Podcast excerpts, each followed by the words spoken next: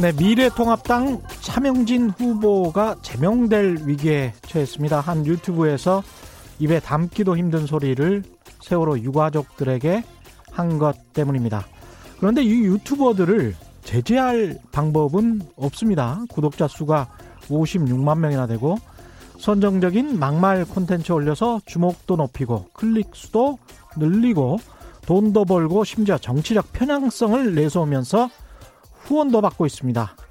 이렇게 장사하는 걸 가만히 지켜만 봐야 할까요? 방법이 있습니다.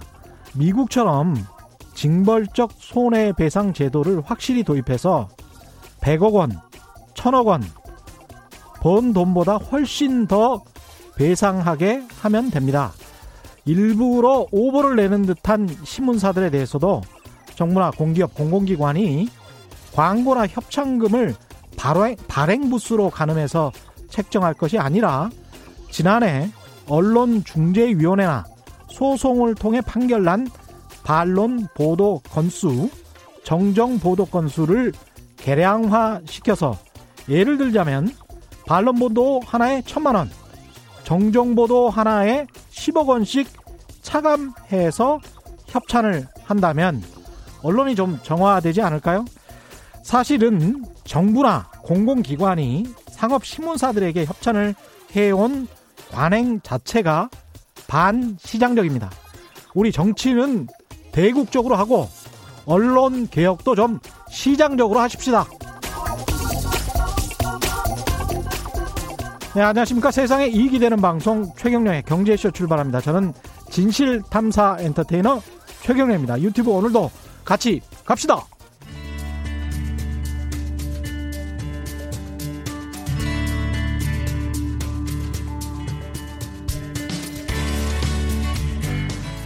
경제방송 아무거나 들으면 큰일 납니다. 듣고 또 들어도 탈이 나지 않는 최경영의 경제쇼.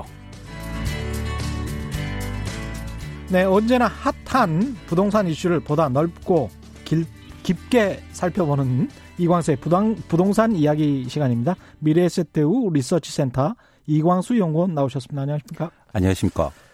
예, 오늘 주식시장 부동산 이야기하기 전에 주식시장이 좀 올랐는데, 예, 회복을 많이 했죠. 1.61% 올라서 1836입니다. 네네. 이 어떻게 봐야 될까요? 일단 미국 시장 중심으로 해서, 예, 급락한 이후 회복세가 좀 빠르게 이어지고 있고요. 그 다음에 시장 참여자들이나 아니면 분석하는 쪽에서 어차피 코로나19는 끝이 있을 거다. 라는 기대, 그렇죠. 그리고 예. 전망, 예. 뭐 이런 것들이 나오면서 뭐라 할까요? 이게 저희 용어로는 일종의 베어마켓 랠리라고도 하는데, 예, 시장이 안 좋은데 갑자기 튀는, 그렇죠, 그런, 예, 구간이라고 일단 평가하고 있습니다. 이제 중요한 건 실제로 코로나19 때문에 경제 지표들이 어떻게 2분기에 나오느냐가 향후의 방향성을 결정할 것으로 보고 있고요. 예. 뭐 예를 들어서 기업의 실적이라든가 GDP라든가 실업 율이 어떻게 결정되느냐, 이런 지표들에 따라서 추후로 좀 결정될 것으로 예상하고 있습니다. 예. 중요한 건 저희가 이제 느끼기에는 어쨌든 충분히 좀 회복했는데 향후의 방향성을 결정하는 건, 예, 그런 어떤 지표들이 될 거다, 예, 생각하고 있습니다. 지금 뭐 젊은 분들이 많이 투자를 했다 그래서 걱정이 돼서 저도 한 말씀 드리자면, 오늘 CNN을 보니까 아침에 이런 이야기가 나오더라고요. 그러니까 미국에서 지금 예상하는 걸로는 원래 트럼프 대통령은 4월 말까지 일단 이런 식의 97% 정도가 사실상의 자가격리 수준으로 한번 해보자라는 거였잖아요. 근데 전문가들이 8월 말까지 이런 수준의 자가격리를 하면 최상의 조건이고 최상의 조건 하에서 사망자 수를 좀 낮춰 잡은 게, 최상으로 낮춰 잡은 게 6만 명이에요. 그러니까 14,000명이 지금 사망자인데 8월까지 완벽하게 통제를 한다는 전제하에 6만 명 정도 사망할 것이다. 가장 좋은 베스트 시나리오가. 그러면 이제 4월 말까지 트럼프 대통령은 생각을 하고 있고, 지금 어감으로 뉘앙스로 지금 매일 아침 브리핑을 하는데 제가 매일 아침 보고 있거든요. 근데 그 어감은 뉘앙스는 트럼프 대통령도 단기간에 뭔가를 하고 싶어하는 게 너무 역력하고 그래서 4월 말이 되면 일부부터 조금씩 다 전면적으로 할 필요는 없고 일부 필수 업종들, 정말 힘든 업종들은 좀 풀어야 되지 않겠느냐. 그런 이야기를 흘리고 있어요. 그래서 아마 그렇게 나갈 것 같은데 근데 전문가들 의견은 또 지금 상반된 의견이 나오고 있다는 것. 이걸 좀 유의 깊게 보셔야 되고 이게 4월 말에 끝나지 않으면 어떻게 할 거냐. 그 부분도 생각을 좀 해야 된다고 봅니다. 요즘에 주식시장 제가 오늘도 사실 말씀드리려고 가져왔는데요. 요즘 주식시장이나 부동산 시장 얘기할 때 가장 중요한 지표는 확진자 수 그래프입니다. 그렇죠. 그래서 증가율이 얼마 되고 이런 것들이 심지어 애널리스트나 투자 분석가들이 분석하고 있거든요. 네. 그런데 여기서 더 중요한 거를 저희가 간과하지 않아야 될 게 뭐냐면 사실은 확진자 수 줄어들면 좋은 거죠. 근데 이게 경제하고 연결될 때 경제 활동을 얼마나 빠르게 재개할 수 있냐 그런 문제라는 거죠. 그런 측면에서 과연 확진자 수가 확 줄어든다고 해서 경제 활동이 원상태로 쉽게 돌아갈 수 있느냐. 그 점을 항상 체크해 봐야 될 것 같고요. 예를 들어서 부동산도 그런 측면에서 되게 문제가 클 수 있습니다. 예를 들면 4월을 얘기하셨는데 요게 좀 길어지면 당장 문제가 생기기 시작했는데 미국 같은 경우에 임대료를 내잖아요. 그렇죠. 그러면 근데 이게 실직자 수가 증가하고 경제 활동을 못하면 임대료를 못 내게 되잖아요. 그렇죠. 당연히 못 내죠. 네. 그러면 연체가 증가하면서 이게 좀 과장해서 조금만 과장되게 이렇게 기간이 길어지면 과거의 서브프라임처럼 될 수 있어요. 왜냐하면 월세를 못 내면 이자를 못 내게 되잖아요. 그렇죠. 대출자가. 그럼 미국 같은 경우에 3개월 대출 이자를 못 내면 바로 경매에 들어옵니다. 경매가 들어가요? 그렇습니다. 인정사정이 없네요. 그렇죠. 네. 그래서 바로 경매 절차에 진행되는 거죠. 그러면 어떻게 되냐면 서브프라임처럼 되는 거예요. 그러니까 저희가 확진자 수 이런 것도 굉장히 중요한데 거기에서 실물의 변화들을 유의 있게 보셔야 된다는 거죠. 미국에서 왜 부동산에 그렇게 큰 영향이 있냐면 사실 여러 가지 우리가 검토해 볼 측면이 있지만 한국하고 굉장히 정서가 다릅니다. 뭐냐면 예를 들어서 저희는 집에만 있다고 해서 월세를 안 내지는 않잖아요. 우리는 또 보증금이 있잖아요. 그렇죠. 보증금이. 그렇죠. 근데 미국 같은 경우에는 워낙 여기가 상업화돼 있고 뭐랄까 이 렌트에 대해서 활성화돼 있기 때문에 철저하게 이게 기업화돼 있는 거예요. 저도 미국에서 살 때 생각해 보니까 한 달 월세가 보증금이었어요. 그 월세를 100만 원씩 냈는데 그럼 100만 원이 보증금인 거예요. 그렇습니다. 그래서 대부분의 소득 중에서 되게 많은 부분이 렌트비로 나가고요. 또 중요한 게 뭐냐면 미국의 중산층 이하는 저축률이 굉장히 낮아요. 맞습니다. 그래서 이 실물 경제 영향 때문에 실업자 수가 증가하면 큰 부동산 시장에 영향을 미치거든요. 이게 어느 정도로 미국 사람들이 가난한지 미 연준 통계를 보니까 저도 보면서 황당했는데 400불이면 한 50만 원 되잖아요. 우리 지금 환율로도 50만 원을 당장 만약에 내가 실직 이번에 한 1,000만 명 실직했으니까 실직해서 당장 다음 달에 어떻게 먹고 살래라고 했을 때 그걸 400불 정도로 감안을 한다면 400불이 있냐 없냐가 60% 정도가 있고 40% 정도는 뭔가를 팔거나 아니면 팔 것도 없거나 이런 상황이에요. 미국이. 그래서 400불에 가처분을 할 수 있는 뭔가도 없는 사람들이 40%가 되는 상황이기 때문에 당장의 실직과 관련한 실업수당이랄지 사회복지제도 그다음에 민간에서 또 이제 후원이 미국 같은 경우는 많지 않습니까? 그런 것들을 제외하면 실제로 하위 50%의 생활은 굉장히 힘듭니다. 그렇습니다. 거기다 대고 또 비가 많이 내기 때문에 항상 이제 불안한 거죠. 그렇죠. 그리고 또 하나 지금 미국에서 어떤 문제가 좀 발생하고 있냐면요.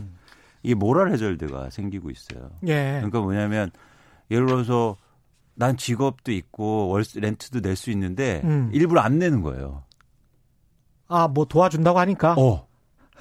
이게 바로 정부가 개입하고 시장에 개입하고 양적 완화하고 이런 것들이 물론 뭐 금융시장하고 주식시장에서 반영하겠지만 예.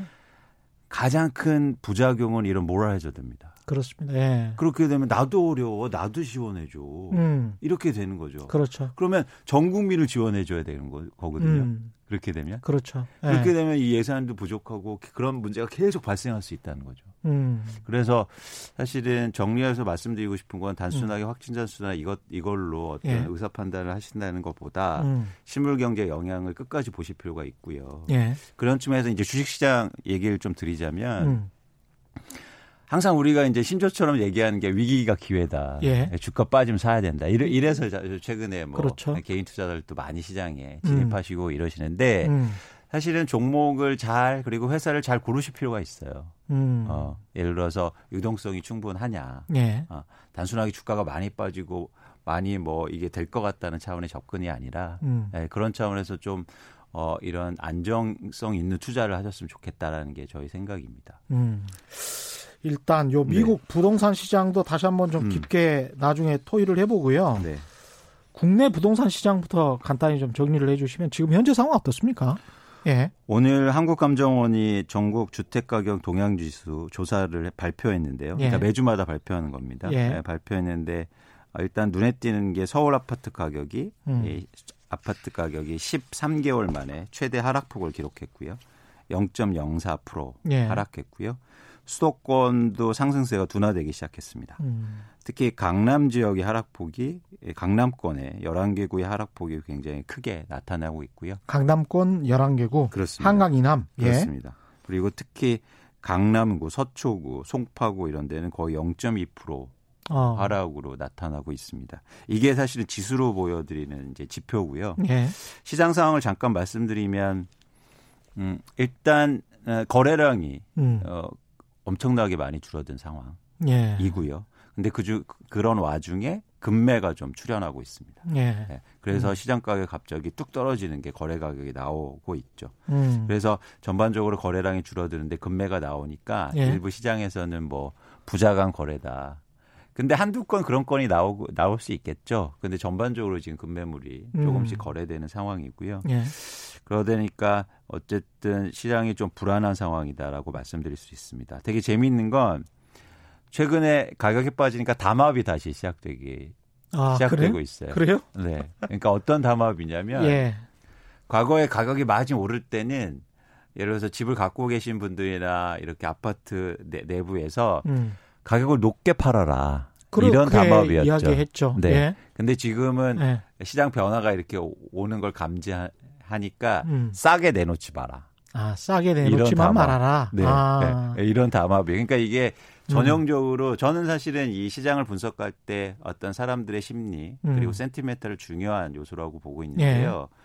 집을 갖고 있는 사람들이 불안해지기 시작했다는 거죠. 전형적으로. 예. 그래서 그런 현상들이 나타나면서 금매도 좀 출현하고 워낙 또 시장에서 대출이 특히 고가주택은 그렇죠. 대출 규제가 안 되기 대출 규제 때문에 예. 대출이 안 되기 때문에 수요가 없는 상황 속에서 매물이 나오니까 가격 실거래가가 떨어지고 있는 상황입니다.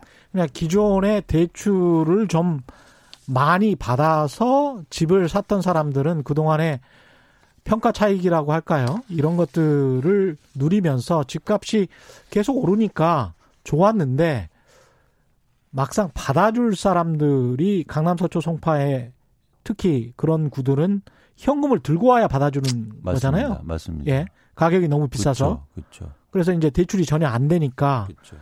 그렇게 막 15억, 20억씩 하는 집들을 지금 현재 현금 들고 와서 과거 이제 그 유행했던 단어가 현금 줍줍이었잖아요. 네네. 그러면 이제 과거라면 불과 몇 개월 전입니다. 그게 그 현금 줍줍을 해야 되는 거 아니에요. 이 가격이라면. 네. 근데 시장에 돈이 그렇게 많다고 했는데 네. 그게 다 어디로 가버린 건지 이것도 참 인간의 센티멘트 같은 그런 건 것 같습니다. 시장 분위기가. 그래서 그 유동성이라는 게 되게 재밌다는 거죠. 예. 뭐냐면 제가 계속 강조하지만 예. 단순하게 금리가 낮춰지고 뭐 돈을 푼다고 해서 유동성이 증가하는 게 아니고요. 예. 유동성은 신용입니다. 유동성은 신용이다. 예. 크레딧이에요. 아. 그러니까 제가 미래에 대한 전망이 밝고 누군가를 신뢰하고 예. 이랬을 때 유동성이 많아지고 그래서 자산 가격이 상승하는 구조로 간다는 거죠. 그런데 예. 미래가 불확실하고 이러면 전형적으로 유동성이 축소되는 거예요. 이자를 낮춰도 예를 들어서 돈을 안 꿔주기 시작하는 거죠. 그렇죠. 그래서 이게 뭐가 나타나면 M1과 M2의 차이인 겁니다. M1은 단순하게 화폐를 얘기하는 거고 예. M2는 신용화폐까지 얘기하는 그렇죠. 건데 예. 요게 차이가 벌어져요. 아. 예, 예. 예. 그래서 우리는 단순하게 일반적으로 이해하는 게 금리 낮추고 정부에서 돈 뿌려주면 자산 가격 다 오른다고 생각하지만 예. 가장 중요한 연결고리는 그 크레딧이라는 신용이 들어가야 예. 그래야 비로소 그 화폐 가치 떨어지는 게 자산으로 가치로 간다는 거예요. 그렇습니다. 예. 네. 근데 지금 여러분 그렇게 미래가 신뢰할 만한 상황은 아니잖아요. 여러 가지 이유로. 그렇죠. 네. 그러니까 예. 자꾸 신용이 줄어드니까 오히려 뭐 금리가 낮춰도 시중에 돈이 많다고 해도 흘러 들어가지 않는 거죠. 그러니까 현찰이나 단기 현찰화 시킬 수 있는 어떤 단기 예금에 넣어놨다고 하더라도 네. 그걸 안 뺀다는 거죠. 그렇습니다. 예. 그렇습니다. 그래서 오히려 저축이 증가하는 뭐 이상한 효과들이 나타나고요. 그래서 예. 대표적으로 일본 같은 경우에도 금리를 그렇게 낮췄는데 장기적인 불황 시기에는 단가이 세대라고 해서 고령 세대들이 그냥 은행에만 주구장창 예금만 하잖아요. 일단 미래가 불안하니까. 그러니까요. 그래서 예. 바깥에서 보기에는 한심한 거죠. 은행에서 0.5% 1% 금리 받는데 왜 거기다 넣어놓고 있어? 그렇지. 그런데 미래가 불안한 순간 그런 게 불가피하다는 겁니다. 그게 이제 완전히 그 소용돌이가 돼서 완전히 한 사회가 잠겨버린 게 일본이라는 사회인데 그렇죠. 그렇죠. 이 코로나19가 몰고 올 상황이 전 세계적으로 어떻게 벌어질지는 모르겠습니다만 일단은 부동산 시장에 대한 영향, 코로나19에 따른 이건 어떻게 전망하십니까? 사실은 이 코로나19의 부동산 전망 때문에 제가 요즘 방송도 좀 나가고요. 인터뷰도 예. 많이 하고 있는데요.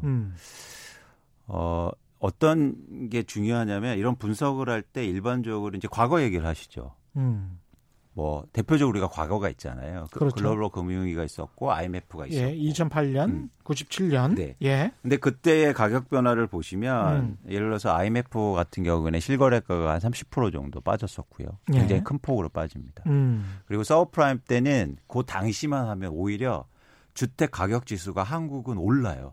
우리나라는. 네. 그러니까 사실 영향이 없는 것처럼 표현되고 예. 근데 실거래가를 보면 사실 강남권을 중심으로 한 30% 정도 하락하죠. 그래서 큰 영향 없다 이런 식으로 이제 얘기를 하고 언론에서도 뭐 그럴 수 있다 얘기하는 거죠. 예.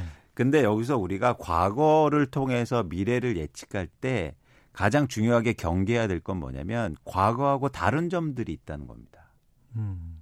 그래서 과거처럼 조금 있다가 시장에 반영돼 이런 것들이 잘 안 먹혀요. 우리가 그런 걸 다 알았으면 다 부자 됐죠. 아니 과거랑 똑같을 수가 없잖아요. 그렇죠. 예, 시간이 달라지고 플레이어가 달라지고. 그렇죠. 그래서 경제 여건도 전혀 다른데. 맞습니다. 예. 그래서 대표적으로 부동산 시장도 과거 얘기를 할 때는 과거하고 똑같이 된다는 얘기는 하면 안 되고요.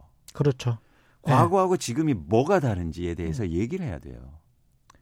당장 인구만 해도 서울 인구가 줄어들기 시작한 게 2, 3년 전부터 란 말이죠. 네. 그래서 1,000만이 깨진 게 한 2년 전이었던 것 같고 그게 이제 점차적으로 줄어들고 있고 지금 문재인 정부가 광역 교통망을 완성하는 어떤 시기가 되면 그걸 2023년, 2025년 이렇게 이야기를 하는데 그렇게 길게 놓고 본다면 서울 집값에 관해서 지금의 가격이 5년 후에 어떻게 될 건지를 좀 고민해봐야 될 시점인 것 같습니다. 그렇습니다. 예. 그리고 저희가 예를 들어서 단순하게 글로벌 금융위기 때하고 지금하고 가장 극명하게 다른 점이 예.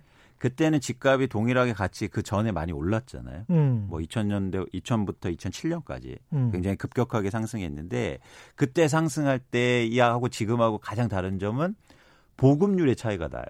보급률. 네. 예. 그때는 서울이 예를 들어서 90% 때였다면 예. 지금은 90% 후반대인 거죠. 예. 주택 보급률이. 그렇죠. 예. 그러니까 시중에서 일종의 살만한 집은 있다는 거예요. 그래서 재미난 건 그때의 대부분 집값을 올린 수요가 누구였냐면 실수요자들이 많았습니다. 그래서 집값이 빠질 때 집값은 실제로 많이 안 빠지죠. 왜냐하면 실수요니까 집을 그냥 사는 거예요. 빠져도. 예. 그렇죠. 그래서 그때 저희는 그때 유명 가장 그 희자화했던 단어가 뭐냐면 하우스포예요. 예. 아, 하우스포 맞습니다. 그러니까 예. 내가 어쩔지 모르니까 예. 안고 살았던 거예요. 그렇죠. 그렇죠. 예. 근데 지금은 최근에 특히 2015년부터 2017년부터 2019년 지난해까지 계속 아파트 가격의 상승의 주체는 투자나 투기 수요였어요. 아, 그때는 실수요자였던 반면에 네. 그런데 이걸 이제 지표로 보여드릴 수 있는데 2010년도에 예. 우리나라에 종부세를 내는 사람이 10만 명 정도밖에 안 됐습니다. 아, 2010년에는요? 예. 지난해에 세무 통계치를 보면은 26만 6천 명으로 증가합니다. 이야. 예. 예. 그러니까 그만큼 뭐냐면 투자 목적이나 투기 목적의 집을 산 사람들이 집값을 끌어올렸고 그런 사람들이 시중에 많다는 거죠. 예. 그런데 이 사람들은 집값이 빠지기 시작하면 어떻게 행동할까요? 그냥 깔고 있을까요? 아니죠. 매물을 증가시킬 겁니다. 못 그쵸. 버티고. 여전히 그리고 시세 차익을 많이 본 사람들도 꽤 있을걸요. 그렇죠. 지금 가격에도. 그렇죠. 예. 그렇죠. 지금 팔아도 매덕에서 10억 이상 내 벌었다. 이렇게 하실 분들 꽤 있을 거예요. 그렇습니다. 예. 그래서 이게 과거처럼 지금의 한국의 특히 서울 부동산에 저는 변동성이 커질 수 있다라고 계속 말씀드리는 이유가 과거하고 달라졌다는 얘기예요. 이 지점이. 그러니까 시중에서 지금 투자 목적이나 투기 목적의 사람들이 많아졌고 네. 이 사람들은 시장의 변화에 따라서 민감하게 반응할 거라는 겁니다. 그렇죠. 그런 예. 대표적인 예가 우리가 지난번에도 아일랜드 사시는 분이 왜 아시잖아요. 예. 예. 집값 많이 올랐다가 많이 빠졌다가 그렇죠. 최근에 다시 오르는데 어떻게 살아야 되나 말아야 되냐. 예.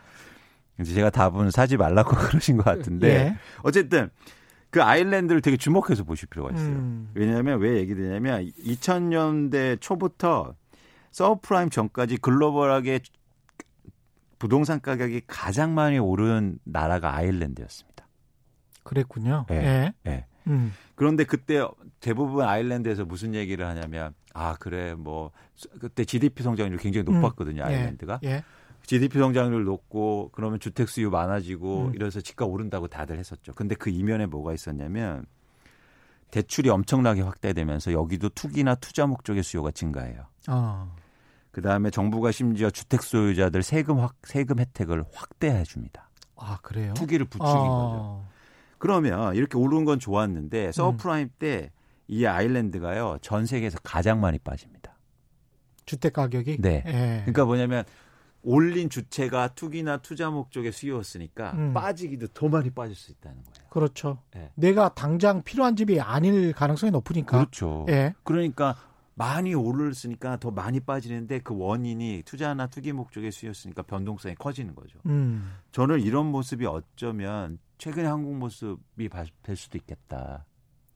집을 아무리 많이 가져도 이게 임대도 안 되고 잘 안 되면 왔다 갔다 살 수도 없고. 그렇죠, 그렇죠. 예. 그럼 시장에 매물을 증가시킬 수 있을 텐데 그러면은 이제는 누가 빨리 파는 승부가 될 수가 있거든요.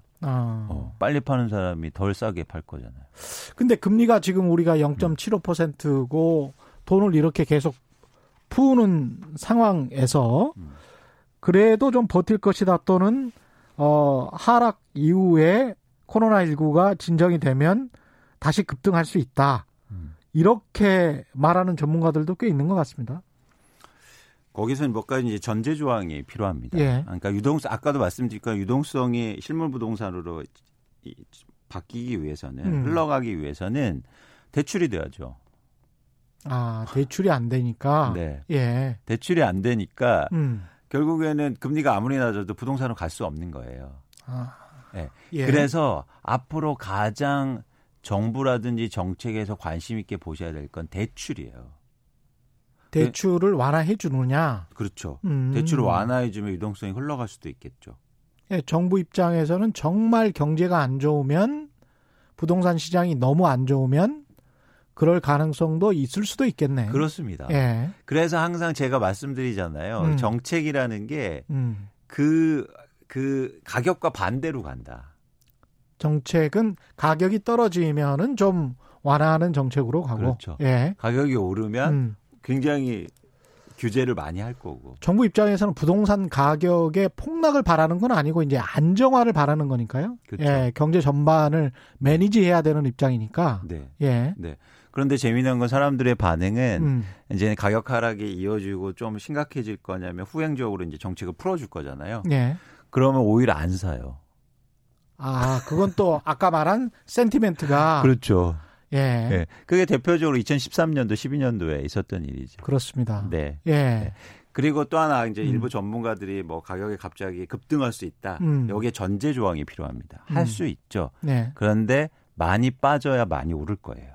많이 빠져야 많이 오를 것이다. 예. 많이 네. 빠져야 그런 정책도 나오고 수요자들도 증가하기 시작하고. 많이 그건 마찬가지로 그 주식시장 같은 겁니다. 근데 맞습니다. 주식시장은 뭐 하루 이틀이나 일주일 만에 어떤 정책이 나오고 그렇죠. 다시 반등하기도 하지만 그렇죠. 부동산 시장은 그렇게 될 수는 없잖아요. 그렇죠. 빨리 네. 그래서 부동산 시장은 굉장히 레깅 천천히 시장이 변화하거든요. 그렇죠. 근데 요즘에 네. 좀 빨라진 측면이 있어요. 워낙 이런 투기나 투자 수요 때문에 시장의 변동성이 크다 보니까 예. 갑자기 몇 달 만에도 막 바뀌기도 하거든요. 근데 계약을 아무리 사람들이 급하다고 해도 그 거래가 이렇게 급감한 상황에서 계약 건수가 몇 개 안 되면 국토교통부 입장에서도 실거래가가 이렇게 별로 많이 빠지지 않았는데 그렇죠. 그리고 거래 건수가 별로 없는데 그렇죠. 이걸 시장 가격으로 볼 수가 없다. 그렇죠. 좀 더 지켜보자 이렇게 나올 것 같아서. 착시 현상이 나올 예. 수가 있죠. 그래서 예. 되게 재미난 게 과거에도 보면은 예. 이게 대표적으로 이제 강남권을 중심으로 해서 가격의 변화폭을 보면 가격이 빠질 때는 거래량이 확 줄거든요. 예. 그 얘기는 뭐냐면 가격이 빠질 때 이면에는 뭐냐면 사람들이 안 산다는 거예요. 오히려 가격이 오를 때 거래량이 확 증가해요. 동학 개미 운동은 가능했는데 주식과 관련해서 예. 가능했던 이유는 유동성이 있잖아요. 그러네요. 예. 왜냐하면 내가 의사 판단을 빨리빨리 할 수 있단 말이에요. 아니 그리고 주식은 뭐 몇십만 원이라도 투자를 할 수가 있으니까. 그렇죠. 그렇죠. 예. 이거는 워낙 유동성이 떨어지고 예. 규모가 크기 때문에 예. 그렇게 빨리 움직일 수는 없는 겁니다. 아, 네. 그렇죠. 그런 네. 측면이 있네. 근데 이제 아까 그렇게 이제 정부의 정책이 가격이 만약에 급락해서 그게 기정사실화되면 바뀔 수도 있다고 말씀하셨는데 지금 강남권에 출마한 여권 후보들조차도 아유 종부세는 1가구 1주택은 오래 사신 분들은 좀 감면을 많이 해드려야 되는 거 아니에요? 뭐 이런 식의 공약을 한단 말이죠. 표를 얻기 위해서. 네네. 그게 이제 국회로 만약에 그 가서 이게 약속 지켜 이렇게 나올 수도 있는 거 아니에요? 예. 그렇죠. 근데 예. 제가 볼 때 일단 특정해서 예. 이제 1주택자들은 종부세를 강화하고 그거를 또 완화해 준다는 거는 예. 시장에 큰 영향은 없을 것 같습니다. 그러니까 가격의 변동에. 예. 네. 그래서 그것 때문에 뭐 그거를 완화해 준다고 그래서 갑자기 시장이 또 확 달아오르고 그럴 것 같지는 않고요. 그러니까 총선이 집값에 미치는 전망은 뭐 상관없다. 아니 근데 정책이 상관 있는데 심리에 영향을 크게 미치겠죠. 왜냐하면 한국의 집값이 특히 부동산 지금 정책 이런 것들이 다 정치화가 좀 돼 있어서. 그렇죠. 예. 네, 그래서 이건 그냥 누가 되느냐에 따라서 센티멘트가 확 달라질 수 있어요. 네. 그러네요. 네. 네. 그래서 제가 이제 개인적으로 생각하는 거 이번 총선이 또 대선까지 이어진다고 보면 이제 많은 분들이 뭐 얼마 가겠어 이렇게 하고 이제 좀 기다리신 분들이 예. 분명히 계실 텐데 그렇죠. 그런 분들이 희망이라고 할까요? 하여튼 예. 그게 좀 꺾어질 수 있는 거죠. 정부의 부동산 규제 정책을 빨리 없어지기를 바라는 일부 특정 지역 같은 경우는 네. 이게 총선에서 그게 표심이 전국적으로 일어나면 바뀔 수도 있지 않을까 그런 희망이 또 있으신 거죠. 그렇죠. 그렇죠. 예. 근데 제가 누누이 강조하지만 그 정치 그리고 누가 되느냐에 따라서 정책이 바뀌진 않을 겁니다. 합리적인 추정을 해본다면. 예. 무슨 얘기냐면 예. 가격이 막 오르는데 거기다 대고 완화를 해줘요? 아니 그건 우리나라 제가 볼 때 망치는 거죠. 그렇죠. 예. 예. 다들 투자하고 투기하라는 거 아닙니까? 그게 어느 정파가 됐건 정권이 됐건. 그래서 항상 제가 강조하듯이 집값이 오르면 규제가 나오고요. 집값이 빠지면 그게 정파가 됐건 정권이 됐건 집값이 빠지면 부양책이 나오게 돼 있어요. 네. 그래서 여러분 누가 당이 되느냐에 따라서 의사결정을 하시지 마셨으면 좋겠다. 시장의 가격에 따라서. 그렇죠. 예. 네. 거기에 따라서 대응을 할 거다. 그렇죠. 정책도. 그렇죠. 그렇죠. 그렇습니다. 그러면서 그때 만약에 지금 현재 무주택자라면 시장의 그 흐름을 잘 유심히 봐야 되는 측면이 있습니다. 그렇습니다. 예. 그래서 뭐 누누이 또 강조하지만 예. 여러분들의 그런 상황 파악을 잘 하셔서 감내할 만한 수준의 대출이라든가 지역에 대해서 고민하시고 그리고 가격이 변동될 때 근데 가격이 이렇게 여쭤보시죠. 가격 몇 프로 빠지는 게 많이 빠지는 거야? 이런 말씀 많이 하시잖아요. 예. 30%야, 40%야, 50%야. 예. 근데 그 절대 가격은 중요하진 않아요. 그러니까 뭐냐면 자기의 수준 플러스 그 가격을 형성하고 있는 시장의 상황. 그러니까 지금 사람들이 막 투자하려는 사람들이 시장에 많느냐, 적으냐 이런 것도 중요해서 생각하셔야 되고 예. 집을 팔려는 사람들이 시장에 많을 때가 항상 가격이 그게 10% 빠지는 10%밖에 안 빠졌는데 시장에 팔려는 사람들이 되게 많아요. 예. 근데 더 이상 안 빠져요. 그럼 그게 바닥이라는 거죠.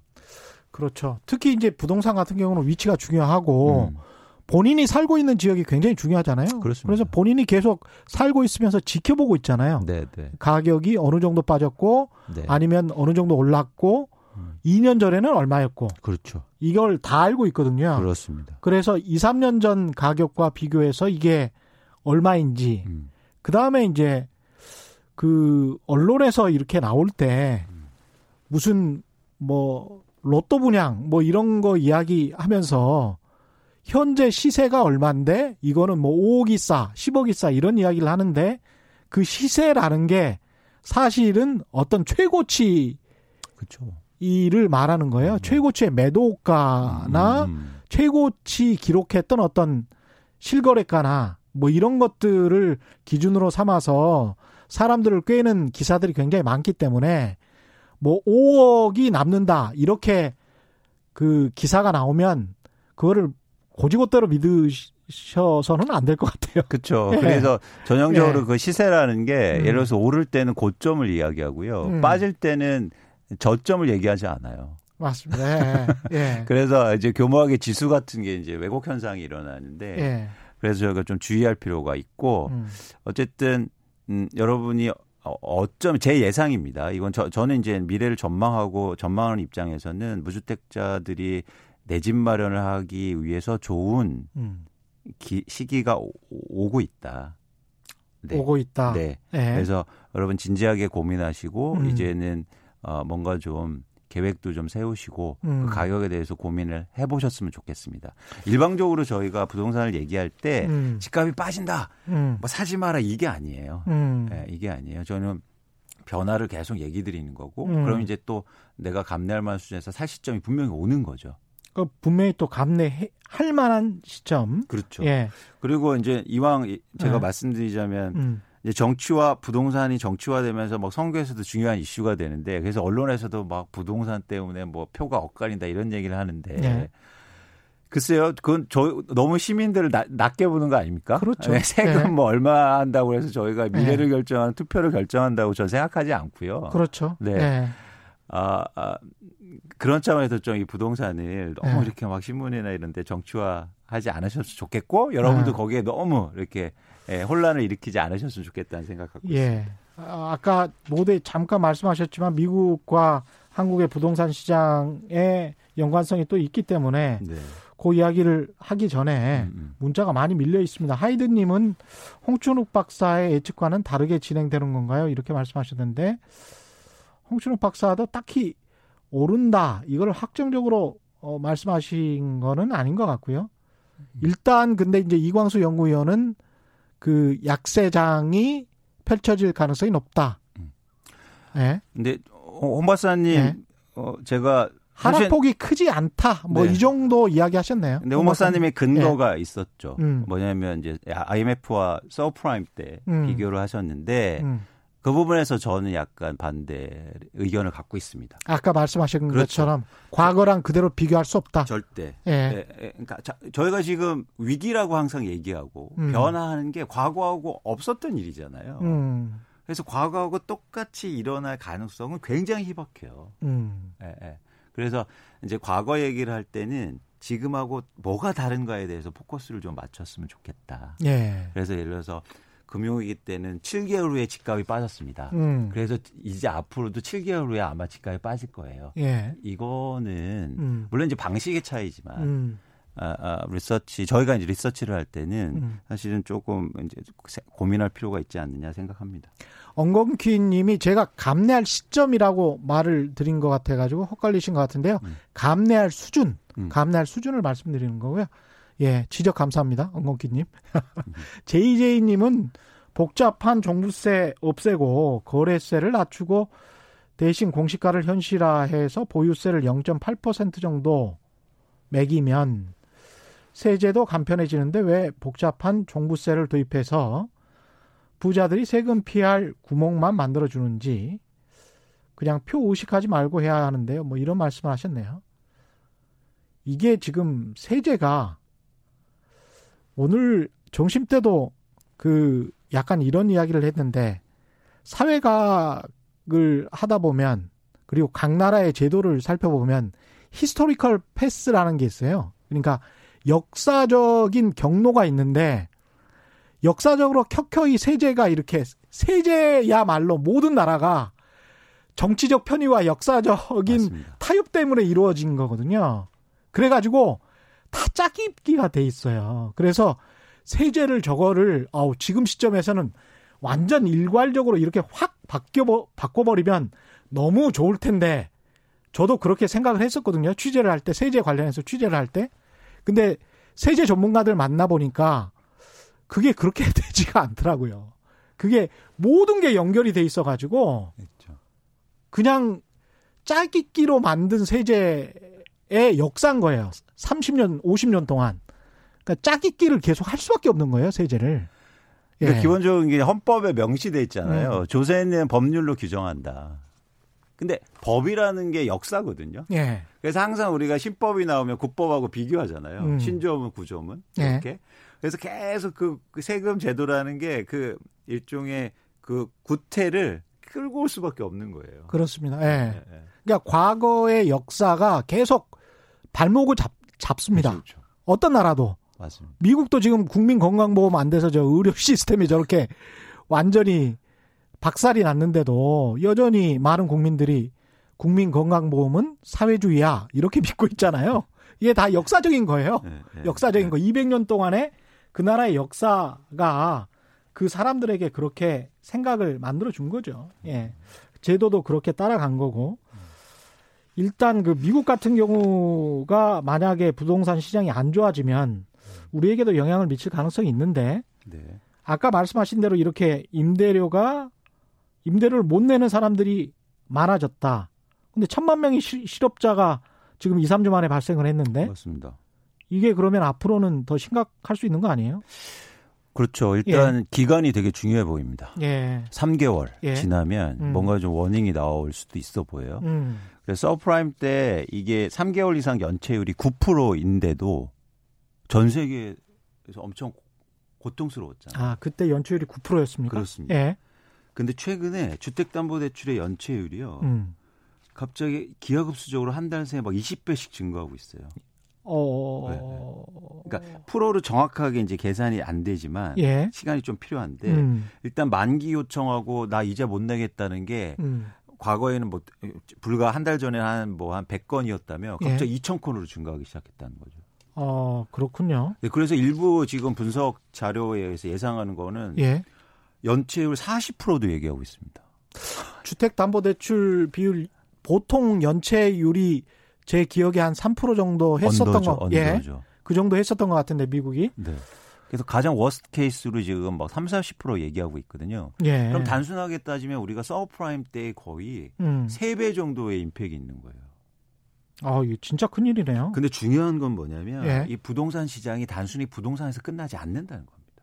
그렇죠. 부동산이 금융, 예. 산업 여기하고 광범위하게 연결돼 있어요. 사모펀드, 뭐 은행 다 연결돼 있잖아요. 특히 중요한 건 뭐냐면 서브프라임 때문에 특히 미국을 중심으로 해서 이 주택 대출이 우리가 인정되는 그 금융이라고 하는 부분, 예. 은행이라든지 일종의 이런 부분은 건전화가 되게 돼 있어요. 건전화돼 있어요. 예. 그래서 정부가 보증도 쓰고 연체율 관리도 잘했는데 그러다 보니까 여기를 오히려 규제하다 보니까. 다른 쪽에서 이 주택대출에 들어온 거예요, 시장에. 그러니까 은행이 아닌, 우리로 네. 치면 제2, 제3금융권. 그렇죠. 예. 대표적으로 사모펀드. 사모펀드. 근데 예. 금리가 계속 낮아졌잖아요. 근데 이 주택담보대출 분야가 금리가 높다 보니까 사모펀드가 대거로 들어오죠. 아. 근데 사모펀드하고 은행하고 가장 큰 차이점이 있습니다. 은행은 단순하게 예대마진이 목적이에요. 예. 그죠? 예. 근데 사모펀드는 이익의 극대화가 목적이에요. 그러면 대출을 해줄 때 어떻게 해줍니까? 나도 대출 받아서 대출해지는 게 이익의 극대화예요. 그렇죠. 예. 그렇죠. 최 기자님. 예. 그러니까 예를 들어서 내가 집을 살 때 100만 원 대출하려고 그러면 은행에서 100만 원 대출 받잖아요. 예. 그러면 거기 은행은 저축 예금으로 대출해줄 거 아니에요. 그렇죠. 예. 물론 그게 광범위한 대출이기도 하지만 어쨌든. 예금 자산에서 해주죠. 예. 근데 사모펀드는 자기네들이 대출받은 돈으로 또 대출해 주는 겁니다. 아, 그러네. 예. 예. 레버리지를 굉장히 세게 쓰는구만요. 그렇죠. 예. 그러다 보니까 수익률이 엄청 높았죠. 예. 근데 여기에서 만약에 실제적으로 돈을 못 내기 시작한다. 예. 그러면은 내가 사모펀드한테 이자를 못 줄 거 아니에요. 예. 그럼 사모펀드도 또 대출자한테 이자를 못 낼 거잖아요. 그렇죠. 예. 그럼 이게 도미노가 될 수가 있는 거예요. 서브프라임 따고 가장 다른 이유가 서브프라임은 서브프라임이라고 그래서 저신용자들한테 예. 대출을 해줬어요. 그다음에 그 돈으로 저신용자들이 집을 샀는데 집값이 좀 빠지니까 저신용자들이 이자를 못 내서 어려워진 거잖아요. 예. 그래서 서브프라임만 관리했으면 됐어요. 네. 근데 지금의 문제는 이게 전방위적으로 연결되어 있다는 겁니다. 보이지 않는 그런 예. 부분까지. 예. 그래서 저는 이게 굉장히 크리티컬 포인트가 뭐냐면 기간이 문제예요. 기간이. 네. 3개월, 4개월, 5개월 동안 만약 임대료를 못 내기 시작하면 그 노이즈들이 나올 거예요. 근데 이게 도미노처럼 딱 쓰러지면 연관돼서 대출로 줄줄이 연결돼 있단 말이죠. 사모펀드와 그 사모펀드에 대출해주는 은행과 또 예. 개인들 뭐 연기금 이런 데들이 다 연결돼. 얘기만 하면 들으면 부동산 펀드도 마찬가지입니다. 예. 한국의 금융회사가요 해외 부동산에 갖고 있는 부동산 펀드 이런 자산이 거의 56조 원 정도 들고 있는데요. 2015년 대비해서 거의 367% 정도 증가했습니다. 4배. 그렇습니다. 예. 이게 뭐냐면 저금리에 사실 전 폐해라고 생각해요. 뭐 갈 데가 없으니까 돈이. 그러니까. 예. 그러니까 위험하게 이런 막 부동산에다가 갔죠. 예. 그런데 그게 좋을 것으로 생각했는데 이런 데서 문제가 생기면 싹 무너지게 가능성이 있다. 그래서 물론 그런 거에 있어서는 안 되죠. 예. 그래서 이 기간이 되게 중요해 보입니다. 기간이라는 거는 이 코로나19가 얼마나 지속되느냐. 그렇죠. 예. 그래서 예를 들어서 빨리 진압이 되고 빨리 경제활동이 되면 임대료를 낼 거고 그러면 이제 선순환 구조인 거예요. 그럼 선순환 구조로 돌아갈 수 있는데 만약 장기화되고 그러면 이제 아까 또 몰아해줄 때가 또 나오는 거죠. 그렇죠. 나 임대료 나도 안 낼래. 예. 그러면은 정부에서 임대료 그래서 지금 정부에서 요청하는 게 정부에서 임대료 내달라. 미국 정부에서 네. 예. 임대료를 내줘야 된다. 이런 요구들이 있는 거예요. 대단합니다. 네. 미국 사회주의네. 네. 네. 그러니까 뭐냐면 예. 왜냐하면 임대료의 그 도미노를 첫 번째 쓰러지는 걸 막지 못하면 금융으로 파장될 것들이 너무 많기 때문에.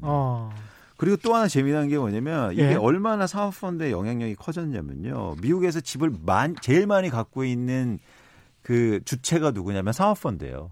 블랙스톤이 미국의 집급을 가장 많이 갖고 있어요. 블랙스톤이 최대 기관이기도 하지 않습니까? 네. 예. 근데 어쨌든 과거에 보면 이 사람들이 하우징에 투자는 안 했어요. 그렇죠. 예. 네. 하우징은 대부분 리츠 회사들이라든가 이런 회사. 근데 이런 회사들이 이런 사모펀드보다는 굉장히 인정사정이 있습니다. 그렇잖아요. 네. 근데 이 상업펀드들이 많이 갖고 있는 집은 당장 월세를 안 내면 바로 차압이 들어갈 거예요. 왜냐하면 빨리 자기네들 엑시트해야 되니까. 그러네. 그래서 의외로 이게 파장이 커질 수 있겠습니다. 그래서 미국에 지금요. 미국에서 주가는 예를 들어서 뭐 다우 지수나 이런 거 보시면 한 3,000에서 이렇게 한 30% 빠졌다가 회복하고 이런 상황이잖아요. 근데 제일 많이 빠진 주식이 있어요.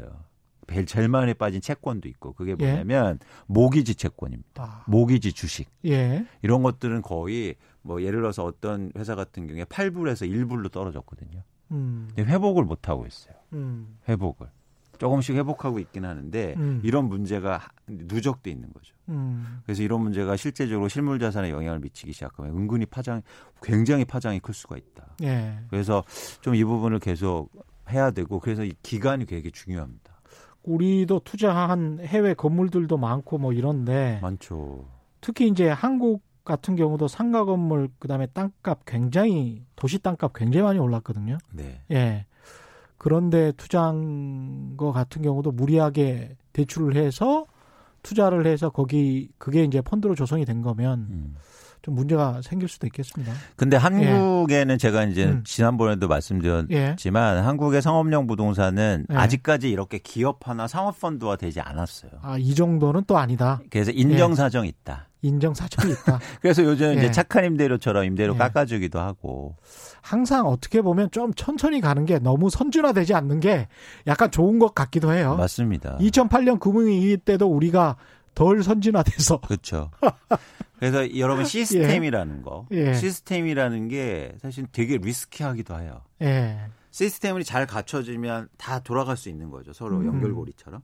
근데 시스템이라는 거 한 번 무너지면 붕괴될 수 있는 거예요. 그렇습니다. 근데 서로 연결고리가 없고 개별적으로 만들어져 있으면 그게 시스템 안 돼 있다고 뭐 후진적이다라고 말할 수 있지만 사실 안전판 역할을 오히려 위기 때는 할 수가 있는 거죠. 문자 한두 개 더 받아보고요. 네. 카렌 리 님은 미국에 살아봐야 한국이 좋은 건 압니다. 미국은 그날그날 사는 사람이 너무 많아요. 8484님, 지금은 대출 규제 완화해야 할 시기입니다. 담보대출 목까지 찼어요. 힘드신 분이네요. 지금 현재. 3239님은 정부가 정책으로 누르면 누를수록 전국 집값이 오릅니다. 정부가 현재 9억이라는 기준을 정했기에 서울 전역 집값 거의 9억 원에 가까워졌어요. 이게 또 참 딜레마입니다. 그렇죠. 정책이 굉장히 어려운 부분인데요. 일종의 부작용이죠. 그런 정책을 만들었을 때 그런 부작용들이 있어서 강조하지만 사실 정책은 핀셋 정책이라든가 특정한 부분의 정책은 좀 지양해야 됩니다. 그래서 좀 전체적으로 규제할 수 있는 정책들, 전체적으로 아우를 수 있는 정책들이 훨씬 더 필요하죠.